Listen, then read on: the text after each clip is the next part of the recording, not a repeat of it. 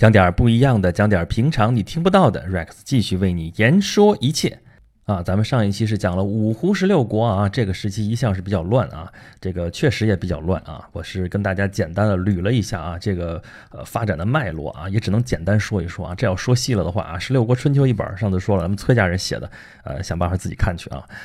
然后上一期节目结束的时候呢。啊，跟大家说了一句，我说啊，这期讲的都是东方发生的事情，那几乎就在同时啊，就在同一个时代，在西方也发生着类似的事情啊，所以很多朋友其实后来猜到了，说你这期是不是啊要讲那个西罗马帝国灭亡的事情啊？就是罗马帝国，然后蛮族入侵，最后导致西边的这个帝国灭亡这么一个事情，是也不全是啊，事儿是那么个事儿啊，但是咱们东边西边，咱们就叫结合起来说这事儿了啊。啊，首先就要说为什么会同时发生这样的事情啊？就是在公元大概三世纪、四世纪这么一个时期啊，啊，整个的有人说那个时候整个北方这个气候非常非常差啊。然后呢，就蛮族啊，所谓的蛮族啊，就是那些游牧民族，在北方生活不下去了，所以一看啊，南边阳光灿烂，然后就到南下。他们是为了生存，没有办法。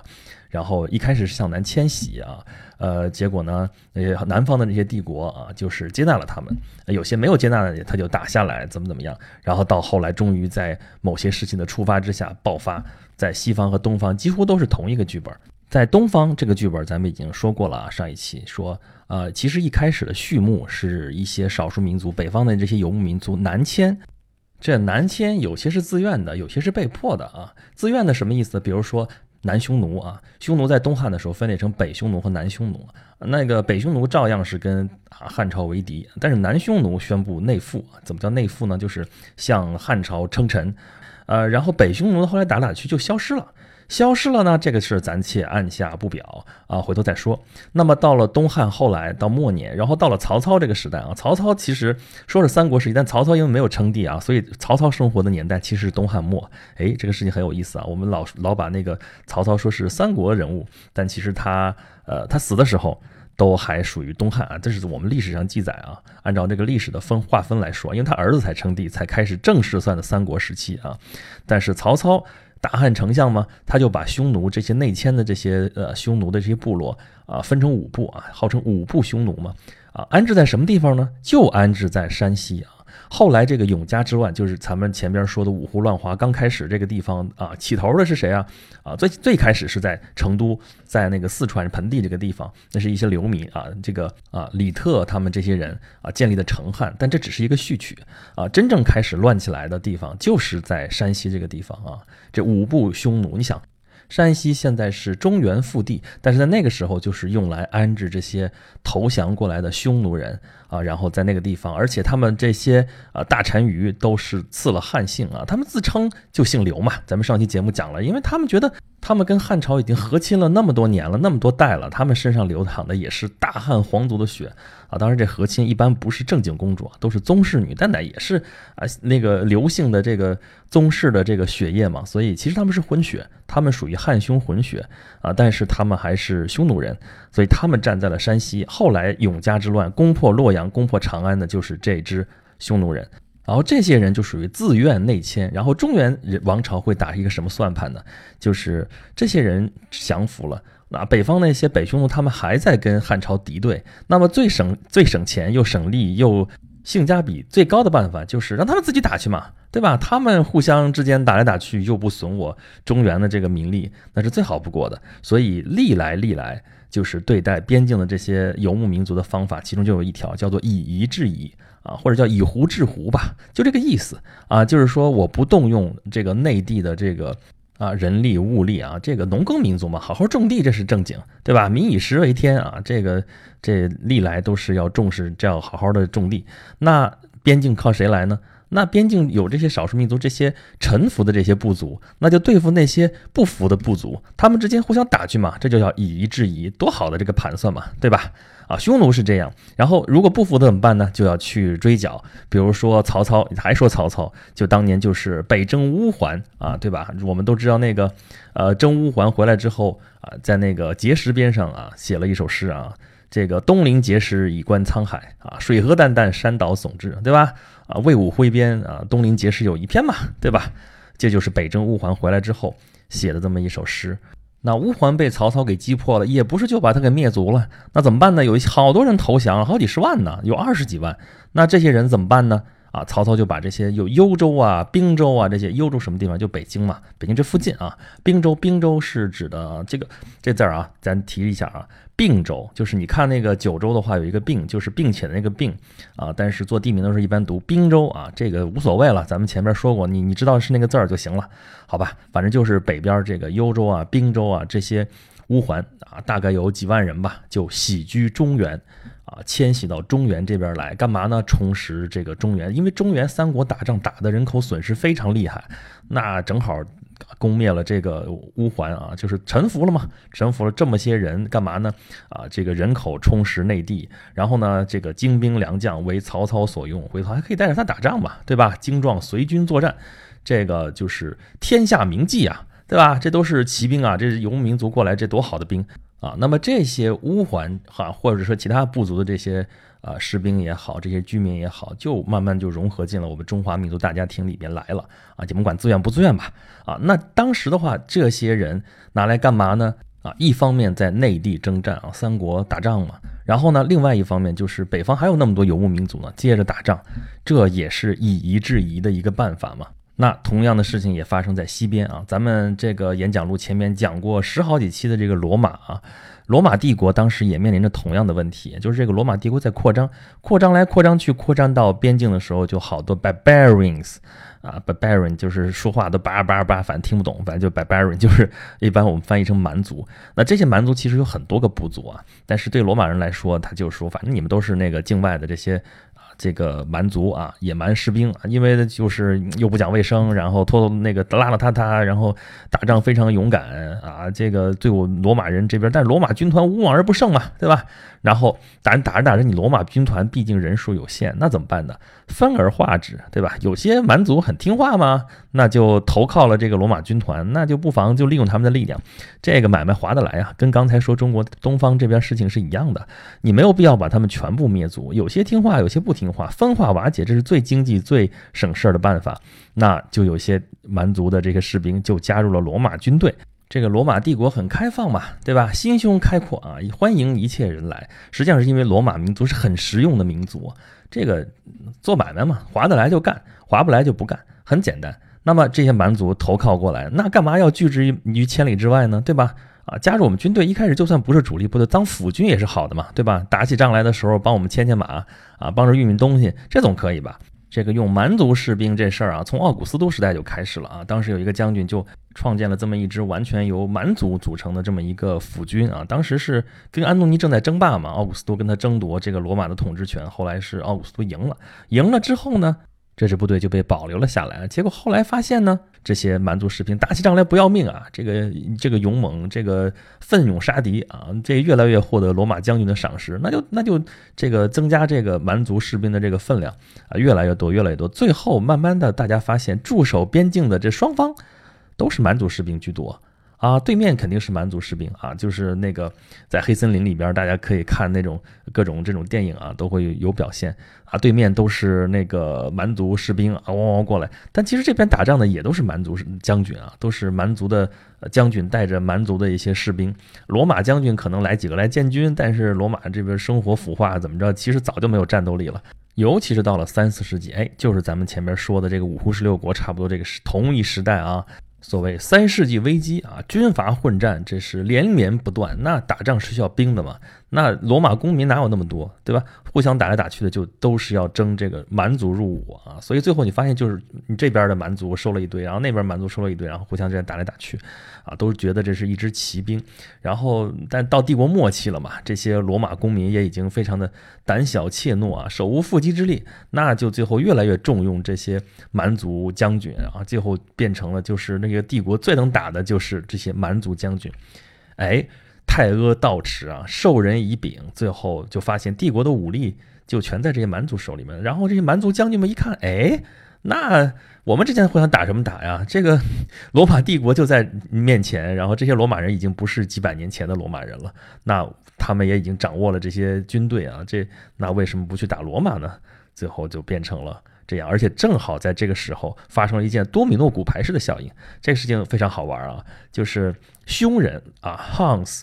啊，有人说这个匈人就是啊中国北方西迁的那那些北匈奴人啊，但是这个事情有待考证啊，但是这个可能性还是有的，而且很大，所以他们有出了一个非常著名的君主叫阿提拉啊，Attila the Hun，就是被称为上帝之鞭。上帝之鞭啥意思呢？啊，这罗马帝国这个时候已经是认基督教为国教了啊啊，就是信上帝的。啊，这个时候在帝国的边境突然出现了这么一一股强悍的力量啊，把那个边境的这什么阿兰人啊、哥特人都往西边迁啊，就这个这个赶着这帮人往西边跑，然后再往西边跑了，那西边没地儿了，再往西就是罗马帝国，然后这些蛮族不管了，就往那个罗马帝国境内迁啊。一开始还可能还和平的迁啊，我们过来吧，避个难可以。后来乌噜乌噜根本拦不住，然后这些人进来之后也有力量了，然后就过来啊烧杀抢掠也是无恶不作啊，最后就反过来把这个罗马帝国给弄得一通乱揍啊。那他们认为这就是上帝对他们的惩罚，他们会觉得自己因为自己信仰不够虔诚啊，怎么怎么样啊？不管他们在宗教上怎么想，反正这个多米诺骨牌是倒下了，就是啊，匈奴人把这阿兰人往西边赶，阿兰人把这个什么日耳曼人里边好多分支啊，什么哥特人、西哥特人、东哥特人，还有什么那边北边有盎格鲁撒克逊人，都是往这个帝国的腹地这边往这边赶。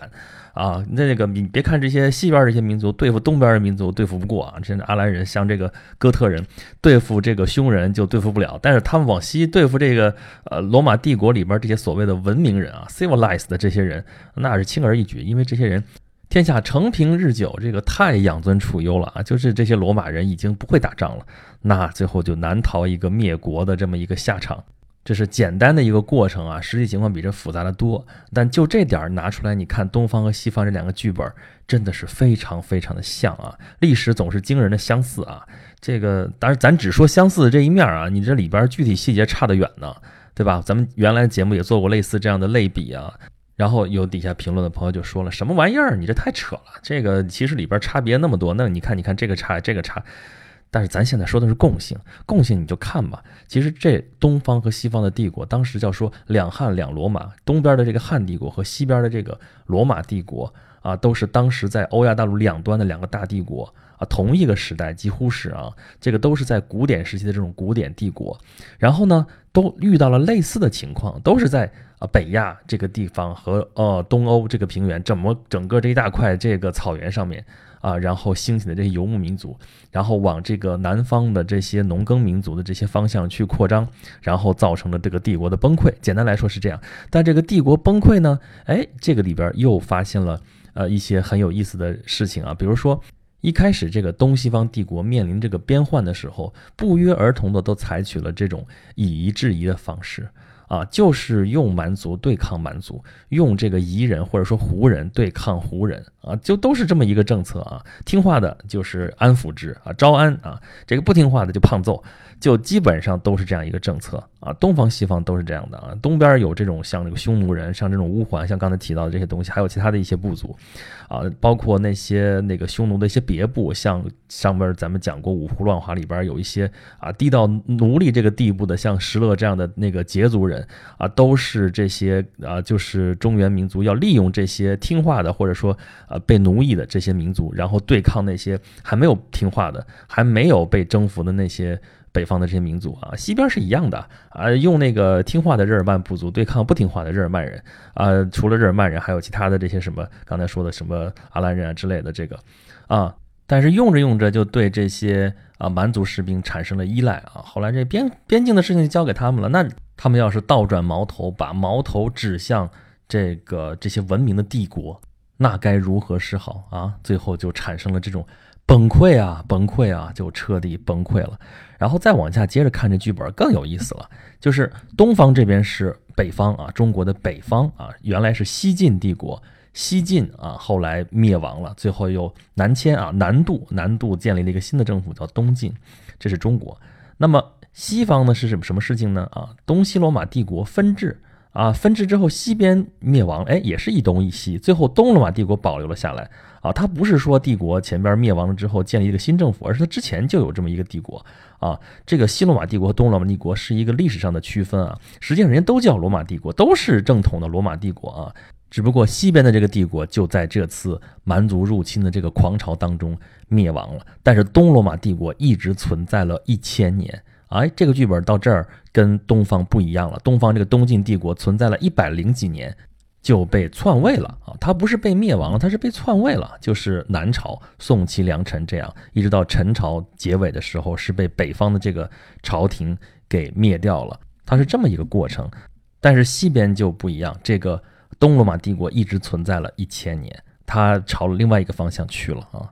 这个西罗马帝国灭亡的时候，东罗马帝国曾经也发动过这种收复失地的这种运动啊，就是往西边打，要收回西罗马帝国的一些领土，而且还一度颇有成效。啊，东方也一样啊。这个东晋这边啊，曾经是祖逖北伐，我们都知道祖逖和刘琨的故事啊，“闻鸡起舞”这个词儿从这儿来的。后来呢是桓温北伐，后来是刘裕北伐。但是像桓温、刘裕这样的人，就是给自己捞政治资本啊，所以也是那个草草的。这个虽然是有有过一定的这个战绩，但是最后也没有能统一北方。然后像刘裕这样回过来之后，就谋朝篡位了，这直接篡了。呃，东晋的皇位，最后他就是大宋皇帝啊。这个宋是刘宋啊，南朝宋，后边宋齐梁陈都是这么一个剧本，来来回回演啊。而他们曾经抢回来的这些北方的土地，后来又陆陆续续都丢掉的。宋齐梁陈一个比一个国土狭小，到最后陈朝的时候偏安一隅，真的是非常非常小了。后来是被隋朝给灭掉。但是在西方这个东罗马帝国，他曾经也是发起过这种收复失地的这种运动，曾经一度也几乎就恢复了整个罗马帝国的领土啊。当然，那个西欧这边差一些，但是其他地方像北非、像这个这个意大利这边的地地盘，很多都已经被东罗马帝国又收复了，但是后来又陆陆续续都丢掉了，一直到最后这一千年是整个罗马这个东罗马帝国一国土越来越狭小、越来越狭小的这么一个过程，啊，它倒是跟东方不一样，它不是被啊那个北方或者说是西方的这些蛮族继续给灭掉的，而是被。啊，东方这边慢慢兴起的这些民族啊，比如说波斯人啊，萨珊波斯嘛，后来是那个伊斯兰教兴起之后跟穆斯林打，最后是被奥斯曼土耳其帝国一四五三年嘛，我们又强调这个年份了，被他给灭掉了，最后彻底是攻下了君士坦丁堡。哎，这两个年份很有意思啊。公元四百七十六年，西罗马帝国灭亡，被认为是欧洲中世纪的开始啊。公元一四五三年啊，东罗马帝国灭亡，被认为是欧洲中世纪的结束。哎，这个中世纪一头一尾就是两个帝国，其实是罗马帝国分出来的。西罗马帝国和东罗马帝国分别灭亡的时间就是这一千年。还有一件更有意思的事情，东西方也是很像啊，就是对待这个古典帝国的这个态度上面，就是这些蛮族。啊，这个中国这边北方的这些少数民族也好，西边这些蛮族入侵也好，他们占领了原来这个古典帝国几乎一半的领土啊。中国这边是中国的北方啊，欧洲那边啊，就是罗马帝国那边是占领了这个罗马帝国几乎是西半部啊，西欧为主吧这些地方，但是他们都照样是仰慕之前这个古典帝国的这个文化。他们仰慕这些文化，接受了这些文化，而且是仰慕那个古典的帝国啊。东方这边就是，你看那匈奴人要自称姓刘。啊，姓刘呢，要继承的是汉朝的这个政权，所以给他们的政权取名叫汉，啊，国号就叫汉啊。当然后来改名是赵，那是另外一回事啊。西边这是一样的，西边这些蛮族啊，一开始东哥特王国、西哥特王国，后来他们皈依了基督教，皈依了基督教之后，他们建立了这个帝国。到八百年的时候啊，罗马的这个教皇啊，现在叫教宗，给这个查理曼大帝加冕的时候说他是。啊，罗马人的皇帝啊，其实他们根本就不是罗马人，但是他们要叫罗马人的皇帝。当时东罗马帝国还提出抗议，但是西边就一直这么叫。他们认为他们复兴的就是罗马帝国啊，而且他们认为他们这个罗马帝国比罗马人还罗马啊。东罗马人本来是正统，结果搞来搞去也不知道到底谁该叫正统了啊。这跟中国这边的情形。也很像啊，这个南渡的这个政权认为自己是正统啊，中国的法统在这边啊，东晋啊，像这个南朝的时候都说自己一个这个正统的那个政权是在这几边延续的，但是北方这些少数民族游牧民族接受了汉文化之后，慢慢认为他们是中国啊，他们是正统的这个法统上来讲的这个中国的这个继承人啊，那么最后也是由北朝来统一的南朝，哎，这个事情就很有意思了，这个正统不正统就恰恰又说明了当年那个帝国。啊，东方是汉帝国，西方是罗马帝国，对于后世的这个影响，那么这两个幽灵就一直存在了这么几千年的时间。这个事情在咱们之前的节目里面讲过。那么东西方都是发生了这样的剧本啊，一开始是为了以夷制夷，为了让蛮族人对付蛮族人，然后啊分而化之，这个让他们互相攻伐，这叫以夷制夷。但是后来这个政策失败了，因为主要还是自己内部乱起来了，让边疆这些人觉得有机可乘，然后他们就过来，所谓东方就是乱华，西边就是乱西欧，整个这个罗马帝国灭亡都是这样的一个类似的一个剧本